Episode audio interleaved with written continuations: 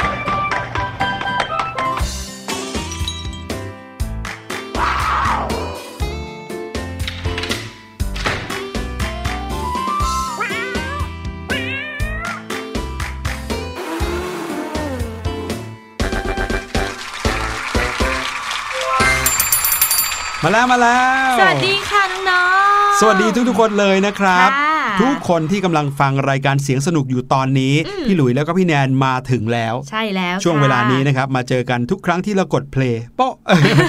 นะครับใช่แล้วค่ะ และนอกจากตอนนี้ที่กำลังฟังอยู่อืมไม่ว่าจะเป็นตอนของเมื่อวานของวันก่อนครับก่อนก่อนวันก่อนก่อนก็สามารถเปิดฟังได้เหมือนกัน ใช่แล้วแต่อย่าฟังพร้อมกันนะ เพราะฟังไม่รู้เรื่องนะครับฟังไปทีละตอนนะค่ะโดยเฉพาะอย่างยิ่งช่วงนี้ฮะเป็นช่วงที่หลาย ๆ คนเนี่ยต้องอยู่กับที่ซะเยอะ อยู่กับที่อืมขนาดตอนเลิกเรียนแล้วยังไม่สามารถกลับบ้านได้อ๋อเพราะว่าคุณพี่ฝนชอบมาตรงเวลาเสมอเลย จริงค่ะ ชอบมาตอนเลิกเรียนเลิกงานเสมอเลย ฝนนี่ชอบแกล้งเรานะ เอาจริงอืมๆพอโรงเรียนกำลังใกล้จะเลิกแล้วครับน้องๆเตรียมตัวเก็บของกำลังจะกลับบ้านแล้วอืมเมฆเริ่มที่ครึจะ้มครึ้มมาสีเริ่มมีเปาะดำแล้วแปะเปาะแปะ สักพักหนึ่งโครมลงมา ใช่แล้วค่ะ ไม่ใช่ตกเบาๆด้วยนะน้องๆ ในช่วงเนี้ยเมื่อสัปดาห์ก่อนสองสัปดาห์ก่อนที่ผ่านมาครับเกือบทุกเย็นนะคะ ฝนตกแบบแรงมากใช่ และเป็นอย่างนี้บ่อยมากเลยนะครับๆค่ะสมมุติว่าสัปดาห์นี้เป็นอะสัปดาห์หน้าอาจจะไม่เป็น อืม เดี๋ยวพออีกสักไม่เกินเดือนหนึ่งก็เป็นอีกแล้ว ในฤดูฝนของประเทศไทยนะยาวนานมาก 1 ปีก็มี 6 เดือนเลยนะใช่ตั้งแต่พฤษภาคมถึงพฤศจิกายนเนี่ยเราต้องเจอกับเหตุการณ์ที่มีฝนตกมาแบบที่ทำให้เราเดินทางลำบากเนี่ยบ่อยครั้งโอ้โหนะครับพี่แนนนี่เดินทางลำบากมากเลยค่ะพี่หลุยอืมบางทีช่วงเช้าก็เป็นใช่ไม่ใช่แค่ตอนเย็นแต่ว่าส่วนใหญ่แล้วอะแปลกมากเลยฝนเหมือนรู้เวลาจะมาตอนเย็นเสมอเลยใช่นะครับค่ะนี่เราก็มาบ่นกันทำไมก็ไม่รู้เรื่องฝนเออแต่เชื่อว่าน้องๆน่าจะเจอเหมือนกันกับเราเหมือนกันนะอืมพี่แนนคิดว่านะคะ การที่เราเนี่ยปรับตัวกับสภาพแวดล้อมที่เรามีอยู่ครับ ถ้าปรับตัวได้ก็จะดีเหมือนกันอืมอย่างน้องๆรู้ว่าฝนจะตกตอนเย็นก็อาจจะพกร่มไปใช่หรือว่าพกเสื้อกันฝนอืมหรือบางคนเอารองเท้าแตะไปเปลี่ยนเลยมอย่างพี่แนนจำได้ โรงเรียนพี่แนนตอนมัธยมค่ะครับพอตอนเย็นฝนตกปุ๊บ น้ำจะท่วมตรงทางออกของโรงเรียนอ๋อถ้าเมื่อไหร่ที่ตกแรงมากๆ รู้เลยว่าต้องถอดรองเท้า แล้วก็อืมเดินลุยน้ำออกไปหน้าโรงเรียน โรงเรียนเขามักจะมีเหมือนกันเอาอิฐมาวางนะ วางไว้เป็นระยะระยะเพื่อให้เด็กๆเดินขึ้นไปบนอิฐนั้นใช่แล้วก็ค่ะคาบไม่ให้เหยียบลงไปในน้ำได้ นั่นแหละ แต่ส่วนใหญ่ก็ไม่น่าจะพอสำหรับนักเรียนทุกคน ใช่ เพื่อนๆ พี่แนนหลายคนเลยก็เลยชอบเอารองเท้าแตะครัมาบเปลี่ยนหรือว่ามาเตรียมไว้เลยค่ะ เตรียมลุยน้ำกันเลย ใช่แล้ว อ่าหลาย ๆ คนหลาย ๆ บ้านพี่หลุยเชื่อว่าคงต้องเคยเจอสถานการณ์ลุยน้ำกันมาบ้างแล้วอืมคิดไปคิดมาเนี่ยก็รู้สึกว่าถึงแม้ว่าเราจะเจอกับฝนที่หนักในบางวันในบางเดือนนะครับค่ะแต่ในประเทศไทยเราก็ยังถือว่าโชคดีกว่าอีกหลายประเทศอืมที่ภัยธรรมชาติเนี่ยน้อยค่ะน้อยกว่าหลายประเทศมาก ๆ เลยอืมนะครับ เราเนี่ยเห็นชัดๆ ก็มีฝนตกแล้วก็น้ำท่วม ใช่ค่ะน้ำท่วมก็อาจจะท่วมเพราะว่าเรื่องของท่อตันบ้างอะไรบ้างเนาะอืมซึ่งอันเนี้ยก็ไม่ใช่ธรรมชาติซะอย่างเดียวค่ะแต่ว่าในต่างประเทศหลาย ๆ ประเทศเนี่ย แผ่นดินไหว โอ้เฮอริเคนใช่อะไรอีกอะแผ่นดินไหวเนี่ยเยอะสุดเลย เยอะมากๆค่ะอืมประเทศอย่างญี่ปุ่นเนี่ยเขาก็เจอแผ่นดินไหวบ่อยนะครับประเทศหลาย ๆ ประเทศที่สวยงามนะเจอแผ่นดินไหวเข้าไป สถานที่สวยงามเหล่านั้นนะบางที่เป็นโบราณสถานเนี่ยอืมหักพังกันเยอะแยะเลยโอ้อย่างที่ทิเบตจำได้ไหมที่ใช่เนปาลใช่อย่างเงี้ยก็เคยมีเหตุการณ์นี้เกิดขึ้น พอด้วยความเก่าแก่ครับใช่ไหมคะ มีความอยู่มานานแล้วการเปราะบางอืมความพังง่ายมันก็จะต้องมีเป็นเรื่องธรรมดาเนาะพี่ครับหลุยผมในไทยเราเนี่ยเคยเกิดสึนามิครั้งรุนแรงขึ้น เมื่อปี 2547ค่ะอุ้ยพี่แนนจำได้เลยวันที่ 26 ธันวาคมอืมเพราะว่าเป็นหลังจากวันเกิดพี่แนนสองวันอืมซึ่งวันนั้นตอนแรกคุณอาพี่แนนกำลังจะไปด้วยครับแล้วเหมือนเปลี่ยนแผนครัไม่บไปกระทันหันเฉยๆอย่างนั้นอะอืมแล้วก็เกิดสึนามิขึ้นมา โอ้โห ดีใจกันทั้งบ้านเลยอะครัพี่บหลุย แต่สึนามิก็ไม่ได้เกิดขึ้นบ่อยในประเทศไทยนะอืมถือว่าประเทศไทยเราเนี่ยตั้งอยู่ใน ตำแหน่งที่ดีมากทางค่ะภูมิศาสตร์ ก็คืออมว่าภัยธรรมชาติอะไรที่จะมาถึงประเทศไทยเราเนี่ยก็จะลดน้อยลงค่ะจะไม่รุนแรงหลาย ๆ ประเทศเนี่ยเจอเต็ม ๆ อะไรแบบเนี้ยอืมนะครับ แต่ไม่ว่าจะมีบ่อยหรือไม่บ่อยเนี่ยนะครับอย่างสึนามิบ้านเราเคยมีใหญ่ ๆ ครั้งหนึ่งใช่ไหมครับค่ะ ก็ทำให้ต้องมีศูนย์เตือนภัยสึนามิขึ้นมาใช่เขาก็จะมีการวัดว่าความสั่นไหวระดับนี้ใต้ทะเลจะทำให้เกิดสึนามิหรือเปล่า แล้วก็จะมีการเตือนภัยเนาะค่ะซึ่งบางที่เนี่ยก็มีเครื่องมือหรือว่าอุปกรณ์เตือนภัยกันอย่างชัดเจนเลยอืมเดี๋ยวช่วงหน้าเนี่ยนะครับ What's Going On จะพาน้องๆ ไปฟังข่าวข่าวหนึ่ง ซึ่งพี่หลุยเนี่ยไปอ่านมาแล้วก็รู้สึกตื่นเต้นมากเลยอืมว่าถ้าเกิดว่ามีสิ่งนี้เกิดขึ้นจริง ๆ นะ คนก็จะเดือดร้อนจากภัยธรรมชาติอย่างแผ่นดินไหวเนี่ย ได้น้อยลงเยอะเลย แล้วก็เป็นการใช้เทคโนโลยีที่มีอยู่ในปัจจุบันแถมอยู่ในมือของคนทุกคนได้ด้วยอ่าจะเป็นยังไงเดี๋ยวติดตามกันในช่วงหน้านะครับกับ What's Going On ครับ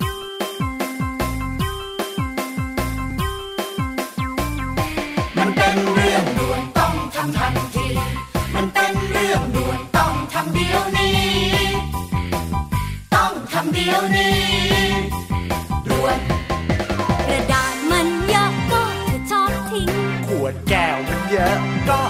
อบใช้ โลหะก็เยอะ พลาสติกก็แย่แย่แน่แน่บอกว่าแย่แน่แน่แย่แน่แน่ฉันบอกว่าแย่แน่แน่ถ้าเราไม่แย่ก่อนทิ้งทุกสิ่ง จะเป็นขยะกองโตแยกแยกแยกแยกก่อนทิ้งมีหลายสิ่งที่ยังดี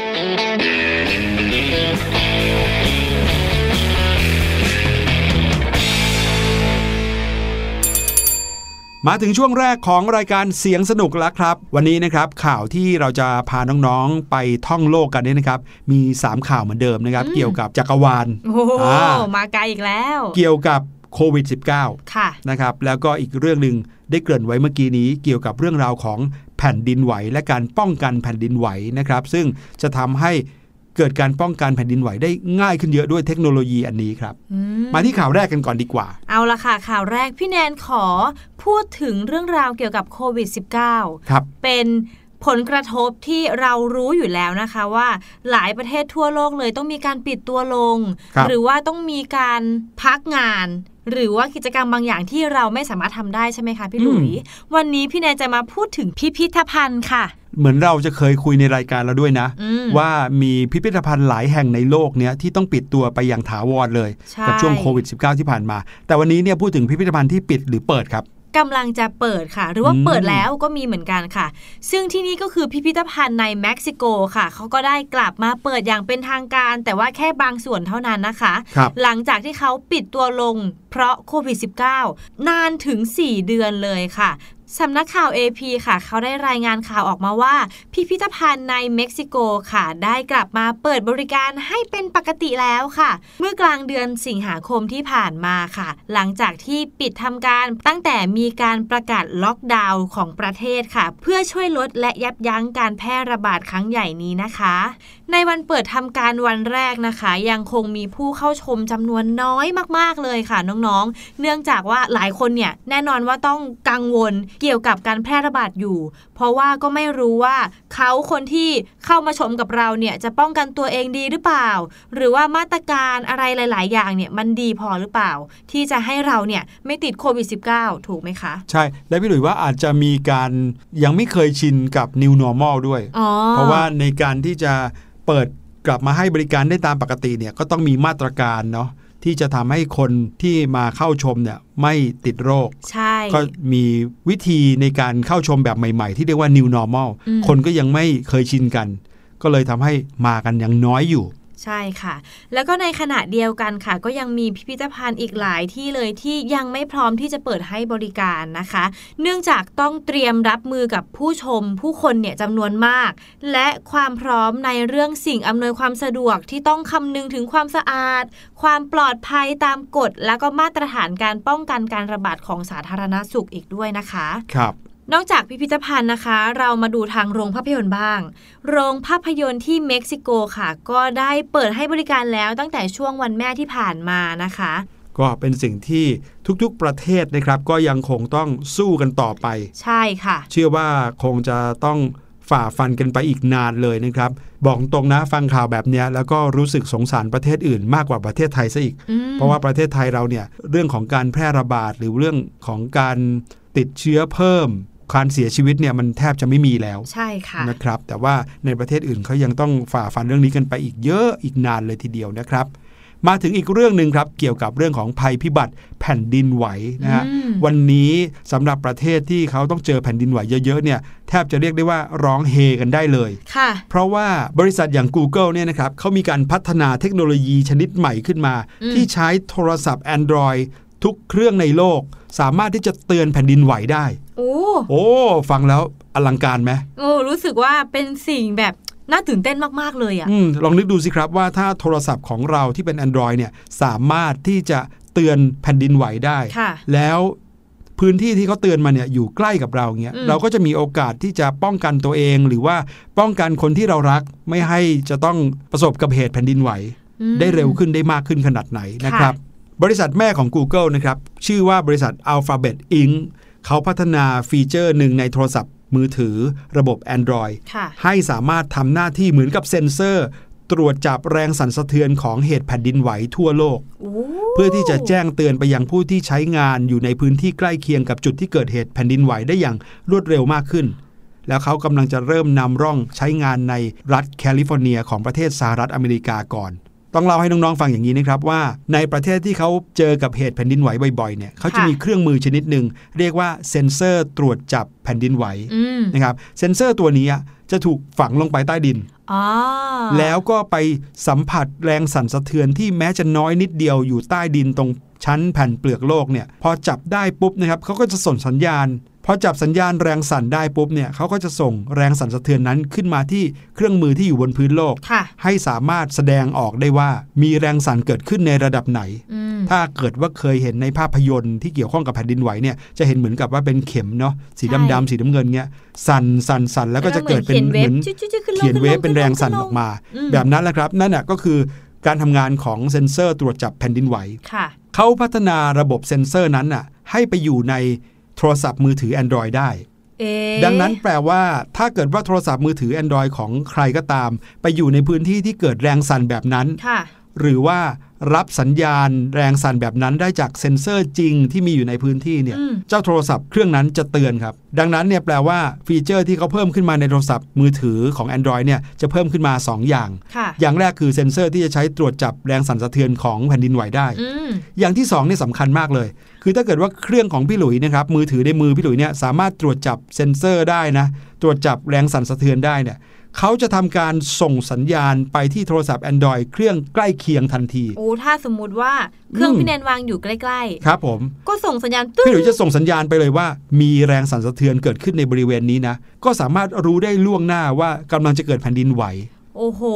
เป็นไงโอ้เจ๋งมากนะคะพี่หลุย แต่ว่าค่ะพี่หลุย การสั่นสะเทือนแบบที่พี่หลุยบอกอะ่ะ คือตอนถ้าอยู่พื้นใช่ไหมคะครับพอแผ่นดินกำลังจะไหว มันก็จะเริ่มจากข้างใต้ถูกไหมพี่หลุยครับแต่ว่าอันเนี้ยโทรศัพท์ของเรา มันวางอยู่บนโต๊ะอย่างเงี้ยอืมแล้วการสั่นสะเทือนเราจะรู้ได้ยังไง ว่ามันเป็นแผ่นดินไหวอะโอ้โห ถ้าอธิบายอย่างละเอียดนะจะฟังยากนิดนึง แต่พี่หลุยจะเล่าคร่าวๆอย่างนี้แล้วกันค่ะนะครับ โทรศัพท์มือถือ Android เนี่ยนะครับที่ Google เขาพัฒนาขึ้นเนี่ยอืมเขาจะ จำลองหรือว่าเรียนแบบวิธีการสั่นในแบบแผ่นดินไหว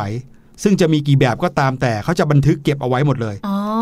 แล้วถ้าโทรศัพท์เครื่องนั้นเนี่ยมีวิธีการสั่นที่คล้ายกันกับเวฟหรือว่าวิธีการสั่นที่คล้ายกันกับรูปแบบที่เป็นแผ่นดินไหวอืมเขาก็จะเตือนขึ้นมา ไม่ใช่ว่าพอพี่หลุยเนี่ยหยิบโทรศัพท์ขึ้นมาเขย่าเขย่าเออเขย่าแล้วจะเหมือนแผ่นดินไหวไม่ใช่นะครับอ๋อเพราะรูปแบบแบบนั้นเนี่ยจะไม่ใช่การสั่นของแผ่นดินไหวอืมนะครับอ้าวแล้วถ้ามันบังเอิญไปเหมือนพอดีล่ะคะก็อาจจะเตือนขึ้นมาก็ได้ไม่แน่ อันนี้พี่หลุยก็ไม่รู้เหมือนกันนะครับ แต่ว่าการแจ้งเตือนภัยพิบัติผ่านระบบ Android Earthquake Alert System นี้เนี่ยนะครับจะทำให้ประชาชนมีเวลามากกว่าเดิมนะครับในการที่จะเตรียมตัวป้องกันแผ่นดินไหวได้ถึง 1 นาทีโอ้ซึ่งหนึ่งนาทีก็ทำอะไรได้เยอะนะอะดูเหมือนน้อยนะหนึ่งนาทีอืมแต่ว่าในอดีตนะครับไม่ใช่ในอดีตหรอกในปัจจุบันเนี่ยการส่งสัญญาณแจ้งเตือนการสั่นสะเทือนของพื้นโลกเนี่ยนะครับค่ะเขาสามารถส่งสัญญาณเตือนได้กันในระดับแค่วินาทีเท่านั้นเอง อ๋อ ก็ประมาณว่า โอเค ส่งสัญญาณตึ้งขึ้นมา อีกไม่แค่กี่ประวิมานาณทีอีกไม่อะกี่วิก็สั่นก็จะสั่นสะเทือนแล้วอ๋อนะครับ ดังนั้นเนี่ยเจ้าเครื่องนี้ก็เลยจะช่วยได้จริง รวมไปถึงนะครับ ในพื้นที่บางแห่งที่มีระบบเซ็นเซอร์แผ่นดินไหวจริง ๆ ติดตั้งอยู่แล้ว อย่างในแคลิฟอร์เนียเนี่ยค่ะ Google เขาก็จะนำข้อมูลจากเซ็นเซอร์เหล่านั้นเนี่ยไปแจ้งเตือนผู้ใช้ Android ด้วยกัน ประเทศญี่ปุ่น เม็กซิโก สหรัฐอเมริกา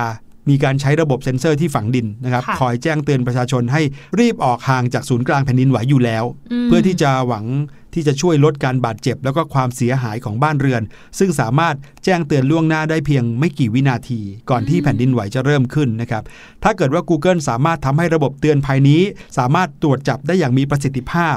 การแจ้งเตือนก็จะสามารถเข้าถึงประชาชนได้เร็วขึ้นดีมากในวงเลยกว้างมากขึ้นค่ะก็ โดยเฉพาะอย่างยิ่งนะครับในประเทศที่ยังไม่มีระบบเซ็นเซอร์ตรวจจับที่ดีพออมเหมือนอย่างประเทศไทยเนี่ยถ้าเกิดว่าวันดีคืนดีจะมีแผ่นดินไหวเกิดขึ้น การมีระบบนี้ขึ้นมาก็จะช่วยได้มากเลย เพราะว่าปัจจุบันเนี้ยมีอุปกรณ์โทรศัพท์และแท็บเล็ตในระบบ Android ของ Google เนี่ยมากถึง 2,500 ล้านเครื่องโหเยอะมากเลยนะครับที่คนทั่วโลกใช้กันอยู่ทุกวันเนี้ยค่ะ2,500 ล้านเครื่องนะครับ ซึ่งแปลว่าผู้ใช้งานจำนวนมหาศาลขนาดเนี้ยจะได้รับคำแจ้งเตือนแผ่นดินไหว ที่มีระดับความแรงตั้งแต่ 4.5 ขึ้นไปอืมนะครับเหมือนเรามีเครื่องรับตัวสัญญาณอะครับอยู่กับมือเราแล้ว อยู่กับมือเลยนะครับเขาคาดว่าฟีเจอร์เนี้ยนะครับน่าจะเริ่มใช้งานได้ในปีหน้าอืมโดยที่เขาจะอัปเดตเข้ามาในโทรศัพท์ โดยที่เราไม่ต้องโหลดแอปพลิเคชันอะไรเลยอ๋ออืม นะครับดีมากเลยค่ะครับแต่ก็จะค่อยๆพัฒนาต่อไปเรื่อยๆนะฟังข่าวนี้แล้วก็รู้สึกว่าโอ้โห มนุษย์เรานี่เก่งสุด ๆ ไปเลยครับ ใช่ค่ะ มาถึงข่าวสุดท้ายนะคะ เป็นเรื่องราวความเก่งของมนุษย์อีกแล้วค่ะอืมพี่หลุย วันนี้พี่หลุยกับพี่แนนจะพาน้องๆ ออกไปเที่ยวอวกาศกัน คราวนี้ไม่ได้ออกไปกับจรวดแล้วนะ แต่ออกไปกับบอลลูนโอ้ยน้องๆบอกว่า เอ๊ะเอ๊ะแล้วบอลลูนนี่มันจะออกไปถึงนอกโลกได้เหรอ นั่นน่ะสิ เคยเห็นแต่ลอยตุ๊บป่องตุ๊บป่องอยู่แถวอยู่นี้บนท้องฟ้าใช่ไหมเออบอลลูนเนี่ยอาจจะดูเหมือนเทคโนโลยีที่ล้าสมัยนะครับค่ะแต่จริง ๆ แล้วมีข้อได้เปรียบที่ไม่เหมือนใครเลยนะครับที่นาซาเนี่ยเขาได้ทำโครงการบอลลูนวิทยาศาสตร์มานานถึง 30 ปีแล้วอืม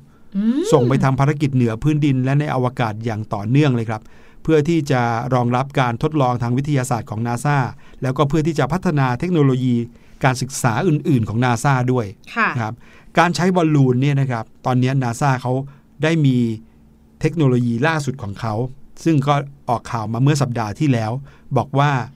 เขามีการทำบอลลูนที่ต้นทุนต่ำกว่า เมื่อเปรียบเทียบกับภารกิจอวกาศอย่างจรวดนะครับอืมแล้วก็สามารถที่จะใช้เวลาสั้นกว่าในการวางแผนและการใช้งาน ซึ่งหมายความว่าบอลลูนเนี่ยจะเหมาะต่อการแบกรับความเสี่ยงที่เกี่ยวข้องกับการใช้เทคโนโลยีใหม่ ๆ ที่ลอยอยู่ในอวกาศอือืมมล่าสุดนะครับ ห้องปฏิบัติการแรงขับเคลื่อนไอพ่นของนาซาเขาออกมาให้สัมภาษณ์ครับว่า เขาจะมีภารกิจใหม่ในการนำกล้องโทรทัศน์สูง 2.5 เมตรที่ล้ำสมัยสุดๆนะครับ ขึ้นไปบนอวกาศโดยใช้บอลลูนอืมคือพูดง่ายๆ ก็คือเอาบอลลูนเนี่ยหอบเอากล้องโทรทัศน์ขึ้นไปบนอวกาศได้โอ้แล้วก็ให้กล้องโทรทัศน์นั้นน่ะไปสำรวจอวกาศสำรวจจักรวาลรอบๆ โลกของเราผ่านบอลลูนอันนี้ โอ้โห เจ๋งมาก ๆ เลยนะคะ นึกว่าบอลลูนเนี่ยจะแค่สามารถลอยอยู่ในท้องฟ้าของเราครับหรือว่าลอยเพื่อให้เราขึ้นไป แล้วก็ชมวิวรอบอืมๆแค่นั้น ยิ่งไปกว่านั้นนะครับ กล้องโทรทัศน์ที่ถูกบอลลูนดึงขึ้นไป หรือว่าหอบเอาขึ้นไปเนี่ยนะครับ กล้องโทรทัศน์นั้นสามารถที่จะถ่ายภาพบริเวณรอบๆ โลกของเราอืมแล้วก็ทำแผนที่ 3 มิติออกมา ให้นักวิทยาศาสตร์ของนาซาได้เห็นกันอย่างแบบเกือบร้อยเปอร์เซนด้วยอืมสุดยอดไหม นี่เรียกได้ว่าเป็นความฉลาดเป็นความสุดยอดของคนจริง ๆ นะ อืม ไม่แน่นะ น้อง ๆ ชาวเสียงสนุกของเรา ฟังเรื่องราวของอวกาศบ่อยๆ มีแรงบันดาลใจ อาจจะกลายไปเป็นส่วนหนึ่งขององค์การนาซาในอนาคตก็อุ๊ยได้ พี่หลุยงั้นเราจะต้องเอาข่าวนาซาหรือว่าเกี่ยวกับอวกาศมาเล่าให้น้องๆฟังบ่อยๆดีไหมดีครับ ถ้าน้องๆไม่เบื่อซะก่อนเอาละครับเดี๋ยวพาน้องๆไปฟังเพลงกันสักครู่นะครับ ช่วงหน้าพี่ลูกเจี๊ยบรอน้องๆอยู่แล้วในช่วงรู้หรือไม่ครับ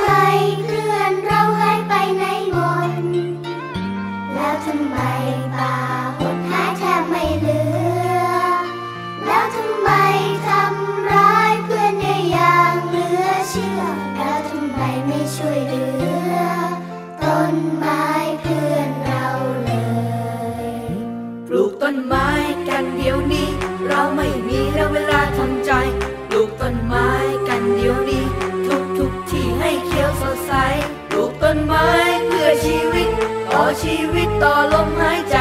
ปลูกต้นไม้โลกสดใสมาปลูกต้นไม้กันเถอะพวกเรา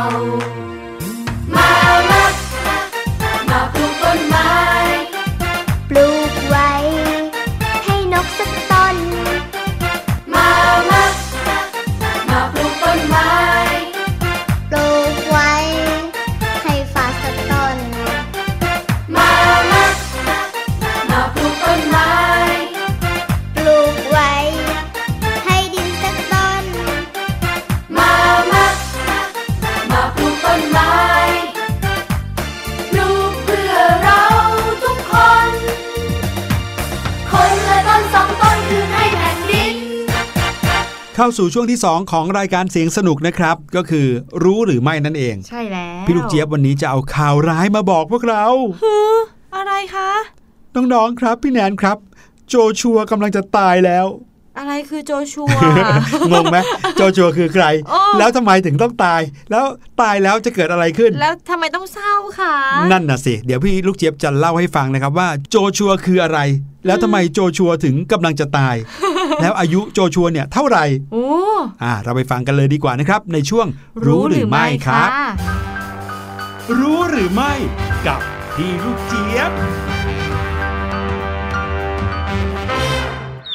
สวัสดีค่ะ สวัสดีชาวเสียงสนุกทุกคนนะคะ แล้วก็ขอต้อนรับทุกคนเข้าสู่ช่วงรู้หรือไม่ วันนี้พี่ลูกเจี๊ยบอาจจะพาทุกคนมาร้อนกันนิดนึงนะคะ แต่ไม่ต้องกลัวนะคะ เพราะว่าพี่ลูกเจี๊ยบเนี่ยเตรียมร่ม แล้วก็ครีมกันแดดให้ทุกคนเรียบร้อยแล้วละค่ะ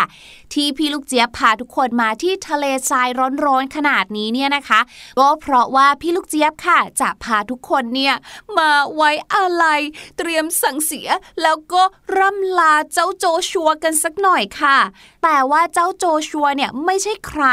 แล้วก็ไม่ใช่สัตว์ตัวไหนด้วยค่ะ เพราะว่าเจ้าโจชัวเนี่ยเป็นต้นไม้ค่ะ แล้วน้องๆรู้หรือไม่คะว่า เจ้าต้นโจชัวเนี่ยกำลังจะเซกูดบายตายจากโลกของเราไปแล้วแหละค่ะโจชัวทรีหรือว่าต้นโจชัวนะคะ เป็นต้นไม้ที่คล้ายกับกระบองเพชรค่ะ แล้วก็อยู่ในทะเลทรายค่ะ ที่สำคัญนะคะ เจ้าต้นโจชัวเนี่ยเป็นสายพันธุ์ที่อยู่คู่โลกมาตั้งแต่ยุคไพลโตซีนค่ะ หลายๆ คนกุมขมับเลยค่ะ ยุคไพลสโตซีนเนี่ยมันเมื่อไหร่ละเนี่ยพี่ลูกเจี๊ยบยุคไพลสโตซีนนะคะก็คือเมื่อราวๆ2ล้าน5แสนปีก่อนค่ะ นักวิทยาศาสตร์เขาบอกว่าต้นโจชัวหนึ่งต้นเนี่ย อาจจะมีชีวิตอยู่ได้ถึง 300 ปีเลยนะคะ และการที่เขาเนี่ยอยู่รอดมาได้นานก็เพราะว่าต้นที่โตเต็มวัยเนี่ยจะสามารถเก็บกักน้ำไว้ได้ เพื่อรับมือกับภัยแล้งค่ะ ในขณะที่บรรดาต้นอ่อนเบบีหรือว่าต้นที่อายุน้อยกว่าเนี่ยไม่สามารถเก็บน้ำสำรองด้วยวิธีนี้ได้นะคะ ดังนั้นต้นอ่อนหรือว่าต้นที่เพิ่งเกิดมาเนี่ยนะคะ เขาก็มีแนวโน้มที่จะไม่สามารถอยู่รอดได้ ก็จะเหลือแต่บรรดาคุณทวดโจชัว คุณปู่โจชัว ที่จะสามารถอยู่รอดต่อไปได้นะคะและที่สำคัญก็คือ ฤดูแล้งที่สุดในรัฐแคลิฟอร์เนียเนี่ยนะคะ มีระยะเวลายาวนานถึง 376 สัปดาห์ค่ะทำให้พื้นดินบางที่เนี่ยไม่มีน้ำเพียงพอ ก็เลยกลายเป็นอีกหนึ่งปัจจัยนะคะ ที่ทำให้ต้นอ่อนๆเนี่ยไม่สามารถจะอยู่ได้ เพราะว่าพื้นดินบางที่เนี่ยไม่มีน้ำเพียงพอสำหรับเขานั่นเอง ไหนจะสภาพภูมิอากาศที่เปลี่ยนแปลงอีกนะคะหรือดูแล้งเนี่ยบางทีก็ยิ่งยาววนานออกไปอีกค่ะ และล่าสุดของล่าสุดอีกค่ะ นักวิทยาศาสตร์จากมหาวิทยาลัยแคลิฟอร์เนียริเวอร์ไซด์ในสหรัฐอเมริกานะคะ เขาก็ได้มีการวิจัยเพื่อหาคำตอบค่ะว่า การเปลี่ยนแปลงสภาพภูมิอากาศเนี่ยมีผลกระทบกับเจ้าต้นโจชัวหรือไม่ โดยมีอาสาสมัครกลุ่มใหญ่เลยนะคะ ไปช่วยกันรวบรวมข้อมูลเกี่ยวกับต้นไม้มากกว่า 4,000 ต้น ในอุทยานแห่งชาติโจชัวทรีในรัฐแคลิฟอร์เนียค่ะ หลังจากที่รวบรวมข้อมูลมาแล้วนะคะ มาเขียนมาวิจัยอะไรกันเรียบร้อยแล้ว ทีมนักวิจัยก็พบว่า ต้นโจชัวน้อยกว่า 10%รอดชีวิตจากไฟป่ารุนแรงในช่วงไม่กี่ปีที่ผ่านมาค่ะ และเขาก็มีความไม่แน่ใจด้วยนะคะว่าต้นไม้ชนิดนี้เนี่ยหรือว่าเจ้าต้นโจชัวเนี่ยจะสามารถอยู่รอดในยุคสมัยนี้ในศตวรรษนี้ได้หรือเปล่า เพราะว่าอากาศมันร้อนเหลือเกินค่ะ ร้อนขึ้นไปเรื่อยๆ เลยนะคะ รวมไปถึงค่ะไฟป่าเองที่เกิดขึ้นตามธรรมชาติเนี่ย ก็ส่งผลกับการเปลี่ยนแปลงสภาพภูมิอากาศเหมือนกันค่ะ ทางเจ้าหน้าที่อุทยานก็พยายามที่จะกำจัดหญ้า เพื่อช่วยปกป้องพื้นที่นะคะ จะได้ไม่เป็นเชื้อเกาะให้เกิดไฟนั่นเองค่ะ งานวิจัยชิ้นนี้นะคะ ก็ยังได้รับการเผยแพร่ในวารสารเขตนิเวศ Ecosphere ด้วยนะคะ ซึ่งทางทีมวิจัยก็หวังว่าจะเป็นแรงบันดาลใจ ให้ใครก็แล้วแต่ที่มีส่วนเกี่ยวข้องกับสิ่งแวดล้อมอาจจะเป็นคนที่ทำงานในหน่วยงานนี้นะคะ รวมไปถึงถึงทุกๆ คนค่ะเหมือนอย่างเราๆเนี่ยนะคะ มาช่วยกันดูแลสิ่งแวดล้อมดูแลป่าของเราด้วยนะคะ เพราะว่าจำนวนของเจ้าต้นโจชัวเนี่ยนะคะ จะลดลงหรือไม่หรือจะสูญพันธุ์หรือไม่เนี่ยก็ขึ้นอยู่กับมนุษย์อย่างพวกเราแล้วล่ะค่ะขอขอบคุณข้อมูลความรู้ดีๆ สนุกสนานแบบนี้นะคะ จากเว็บไซต์ไทยรัฐออนไลน์ด้วยค่ะ วันนี้หมดเวลาของพี่ลูกเจี๊ยบแล้ว เจอกันใหม่ครั้งหน้า สวัสดีค่ะ รู้หรือไม่กับ พี่ลูกเจี๊ยบ อ๋อ เรื่องราวมันเป็นอย่างนี้นี่เองนะครับ นี่คือต้นไม้เหรอเนี่ยพี่หลุย อืมต้นโจชัวเนี่ยหน้าตาก็จะคล้ายๆ กับต้นไม้ดึกดำบรรพ์เหมือนกันนะพี่หลุยว่าเออใช่ค่ะ เออ ถ้าเกิดว่าไปอยู่ในทะเลทรายเนี่ย นอกจากต้นกระบองเพชรแล้วเนี่ยก็จะเห็นเจ้าต้นหน้าตาแบบนี้แหละเรียกว่าอืมต้นโจชัวนะครับไม่น่าเชื่อนะเขามีอายุเป็นล้านล้านๆปีมาแล้วนั่นน่ะสิอืมแต่ถ้าโอ้เป็นไปได้อยู่นานก็ขนาดไม่อยากนี้ให้สูญพันธุ์เลยนะครับค่ะโอเคขอบคุณพี่ลูกเจี๊ยบมากๆเลยครับ ที่เอาเรื่องราวมาเล่าให้เราฟัง หวังว่าถ้าเกิดว่าน้องๆเห็นต้นไม้ในอนาคตอืมก็คงจะไม่ไปทำให้ต้นไม้นั้น ตายนะครับ เพราะว่าไม่แน่ใครจะไปรู้ว่าต้นไม้ที่เราไปฟันเล่น หรือว่าไปเด็ดดึงเล่นเนี่ยมอาจจะกลายเป็นต้นที่เป็นหนึ่งในต้นที่ต้องสูญพันธุ์ก็ได้ ใช่ค่ะ เอาละค่ะ เดี๋ยวไปพักฟังเพลงกันก่อนนะคะ ช่วงหน้าห้องเรียนสายชิว เราจะมาในวิชาภาษาไทยค่ะ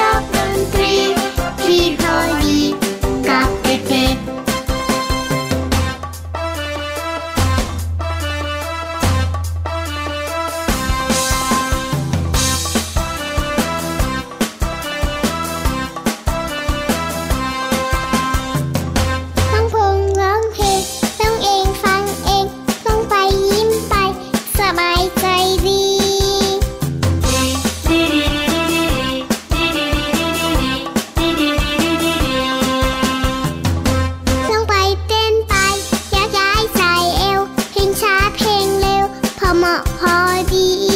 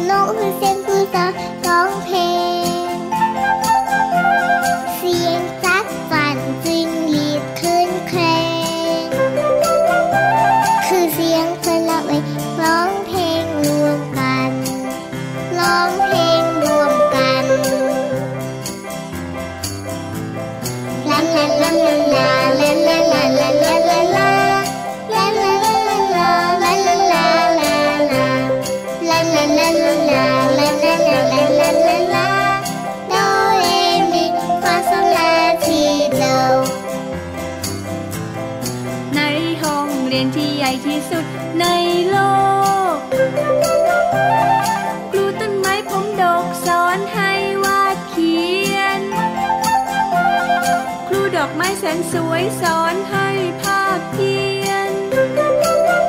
ผู้สายรุ้งพานักเรียนประบายสีท้องฟ้า ในห้องเรียนที่ใหญ่ที่สุด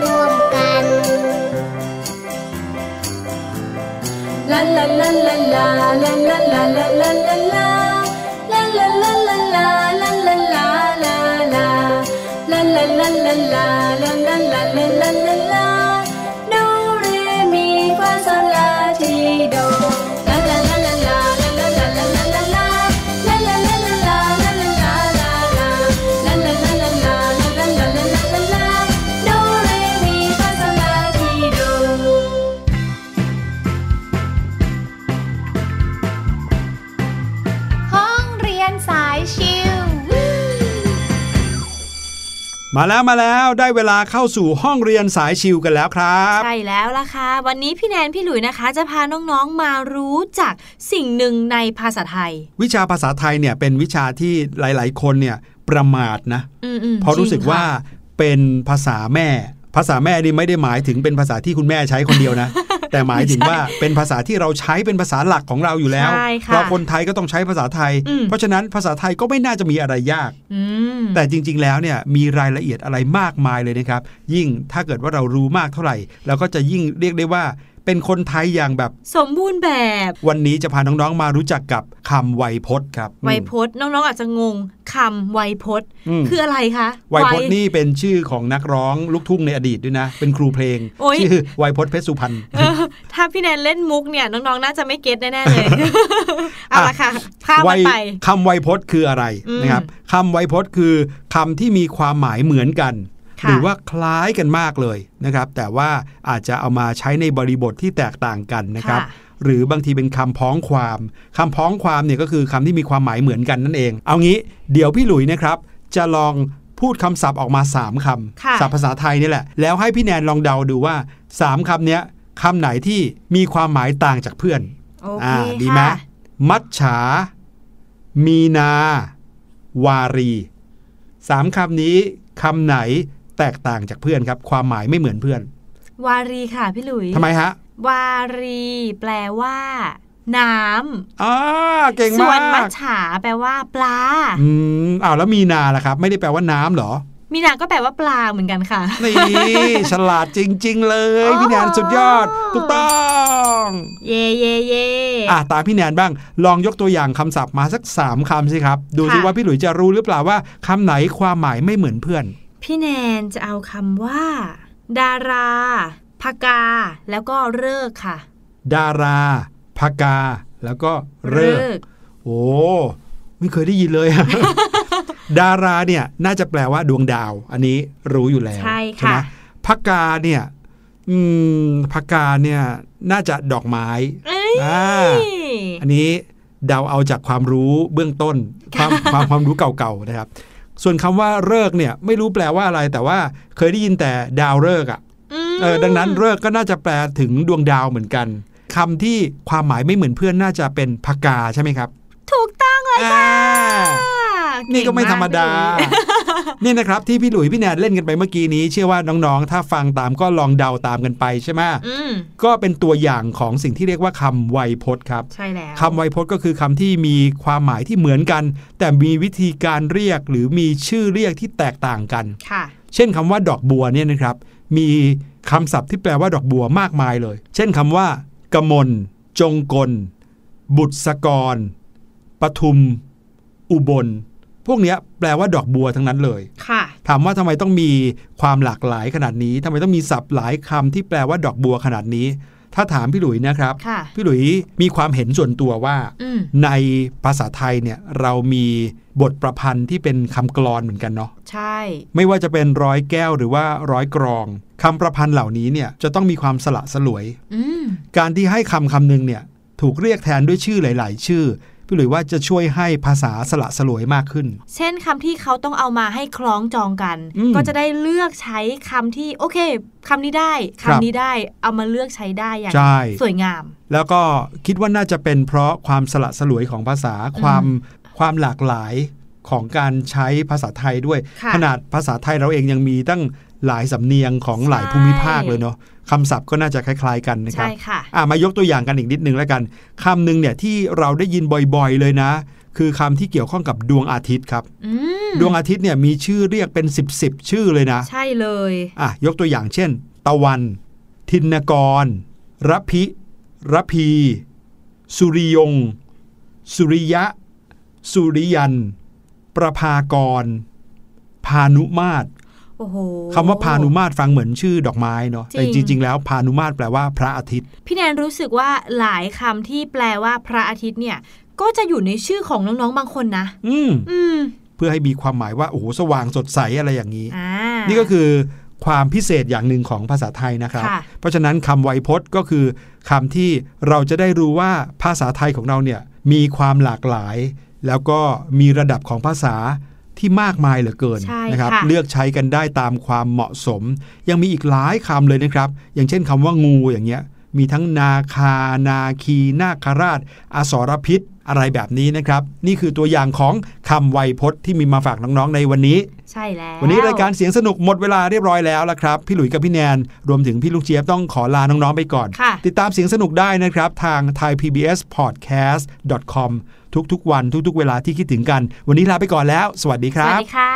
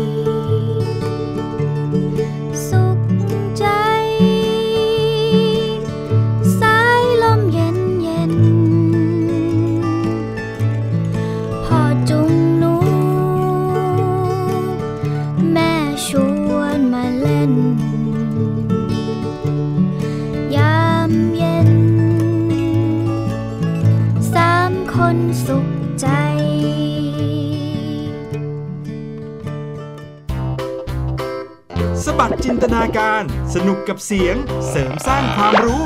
ในรายการ